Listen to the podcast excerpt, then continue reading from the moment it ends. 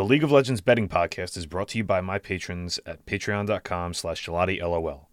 There you can find bonus content like in-depth articles on macro trend analysis and league previews, as well as thoughts on breaking news and the podcast picks before the show is released to platforms.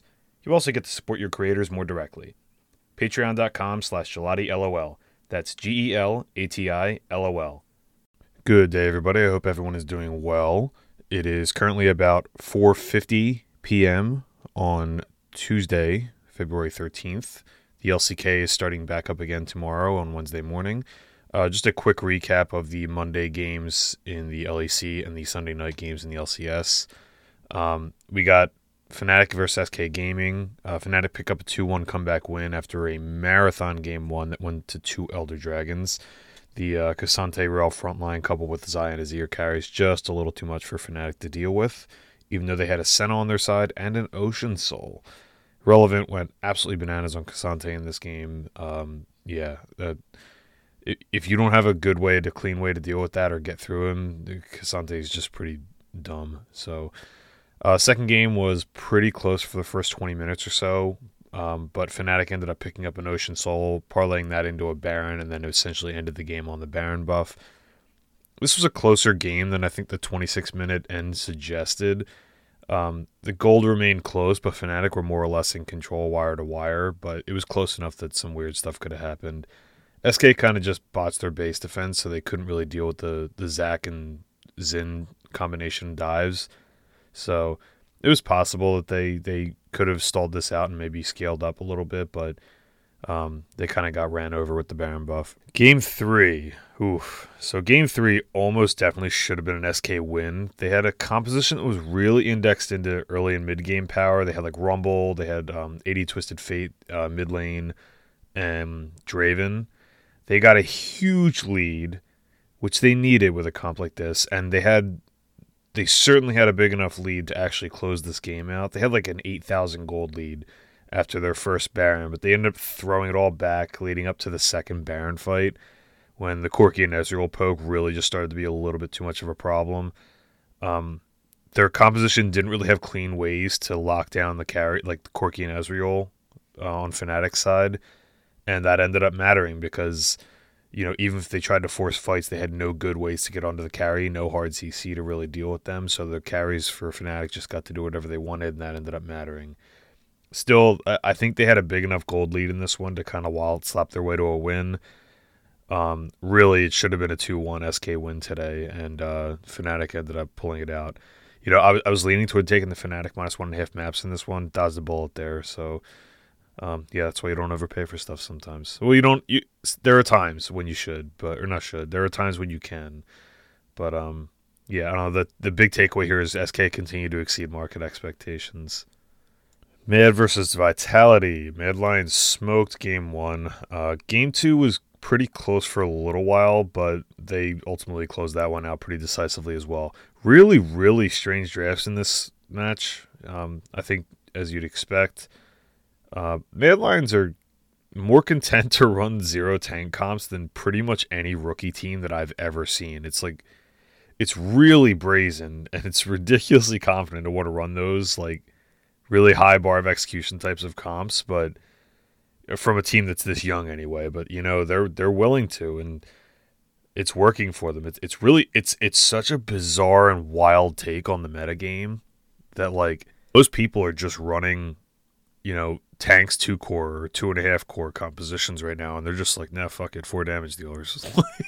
and it's it's kind of cool and fun to watch. And um, ironically, in this in this series, the second game, like Vitality ran like three and a half carries as well, which was kind of cool. But so yeah, um, we got to see uh, we got saw our first Akshan of the year. Photon dropped that in game two. It didn't end up working, but it was an interesting thought. Um, pretty decisive 2 0 for Mad Lions, though. The team is good. Um, moving on to the LCS from Sunday night, uh, NRG versus Dignitas. This was a pretty decisive Dignitas win. Not much to say.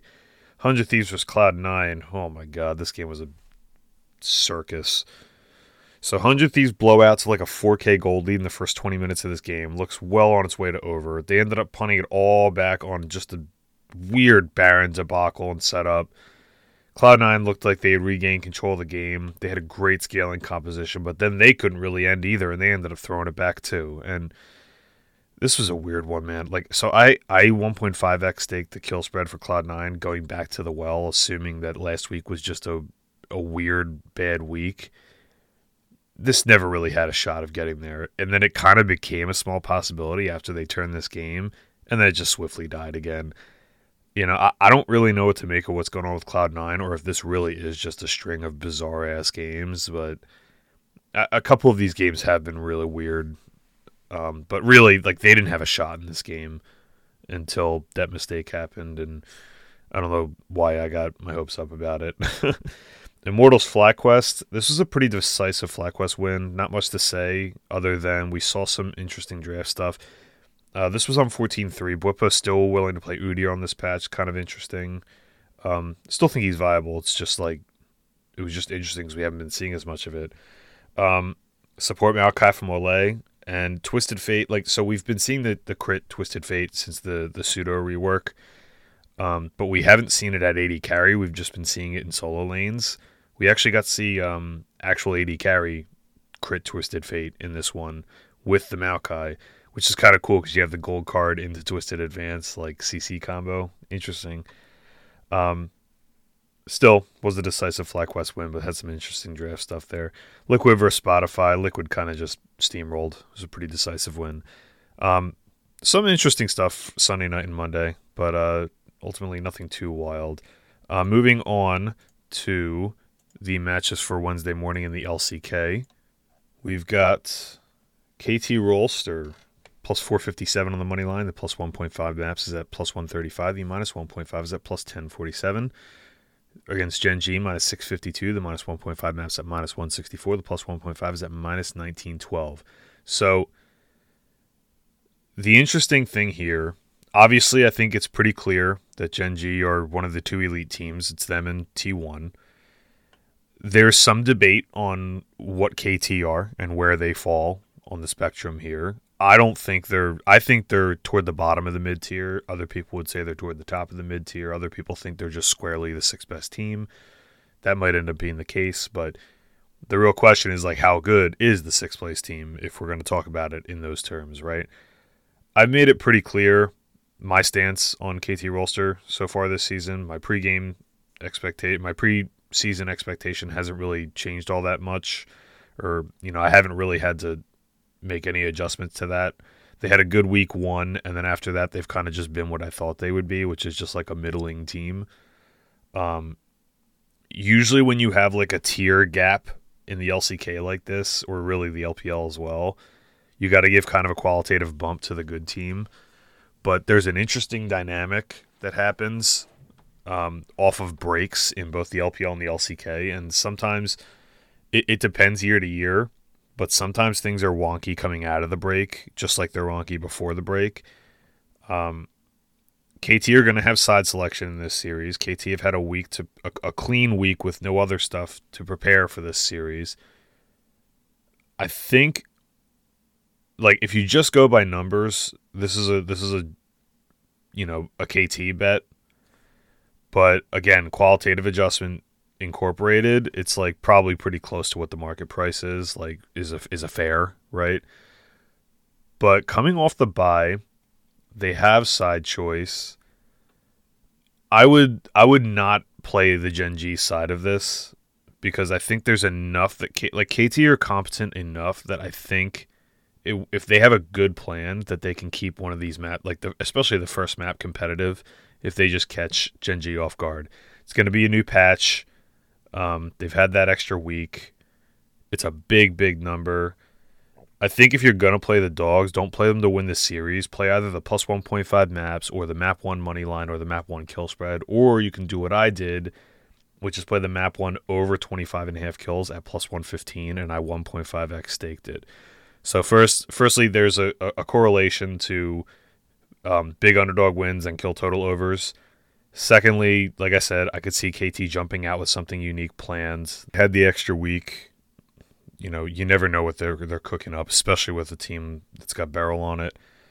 And then thirdly, like KT, and, and really this is just like an, extra bonus on top of this whole thing. Is like the models actually just like to like play on the kill total anyway. Uh, KT have gone over, gone to at least 26 kills, more than 62% of their games so far. Gen G have done so in half their games. You know, I think Gen G have been an over team in general. I think they're seven and four to the over as favorites. Although keep in mind that Gen G, uh, you know, keep in mind in general that the kill totals was set pretty low for the first week and a half in the LCK. So, um, like low enough that it was just like straight up off market. Uh, I, I think you can look to back the dogs however you want to here, or just pass on this. But I, I absolutely would not play the Gen G side of this. If they come out and stomp, then so be it. But don't overpay for it off the buy like this. Um, if there's going to be a spot for one of these elite teams to get upset, I think this is an, an opportunity where it could happen. Uh, I opted to play this through the kill total, but you can do whatever you can play it however you like to. Just keep in mind that dynamic, right? Next up, we've got uh, Kwangdong Freaks minus 205, minus 1.5 maps at uh, plus 140, plus 1.5 at minus 584 against DRX, plus 166 on the money line, plus 1.5 maps at minus 171, minus 1.5 at plus 417. Um, interestingly, you know, this is only the second time Kwangdong have been favorites. Kwangdong finished before the buy, uh, looking very, very good. Um, models actually liked Kwangdong a bit, quite a bit more than the market price is at. Um, and I would also give them a bump for side choice. Like, you give them a bump for side choice, you can give them a qualitative bump for just like overall quality. I think this team is pretty clearly in the mid tier, like maybe toward the top of the mid tier. They're playing very good right now. They were playing excellently before the buy. Um, I think DRX are pretty squarely in the bottom tier with Nongshim and um, Fred uh, OK Brion. In you know, there's some debate over you know who's the best of those three. I think DRX have looked like it. Nongshim are making a case. I think Brion looked pretty clearly like the worst team right now.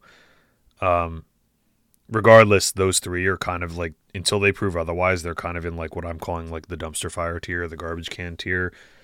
Uh, I think Kwangdong are like squarely better than all three of those teams, like not close. Um, there is the same concept of the you know the underdogs extra prep coming off the the week off kind of situation going on here. But I, that only really applies to me when the team is competent and i'm not sure if drx is competent because they haven't proven that they are yet. So to me i i think this is actually like, i'm playing the money line. I play kwang kwangdong money line minus 205 for one unit. I'm not playing the spread because i want to include kwang kwangdong getting side choice as part of the handicap here and i think that matters a lot for um, money line wagers more so than spread wagers. So uh, I'm going to play. I mean, the reason I say is because if they end up dropping game one or game two, they will have choice again. So I think uh, I'm playing Kwangdong on the money line. I think this should probably be closer to minus 250, minus 275, and it's not. I think I think the market's having. I think I think Kwangdong are being a little bit underrated, and I think DRX are being a little bit overrated or given too much credit. So I'm going to play the um, favorites in this one. That's going to be it for tomorrow. So I played uh, uh, Kwangdong Moneyline minus 205 for one unit, and I played the map one between KT and Gen G over 25 and a half kills at plus 115 for 1.5 units. I will see you tomorrow.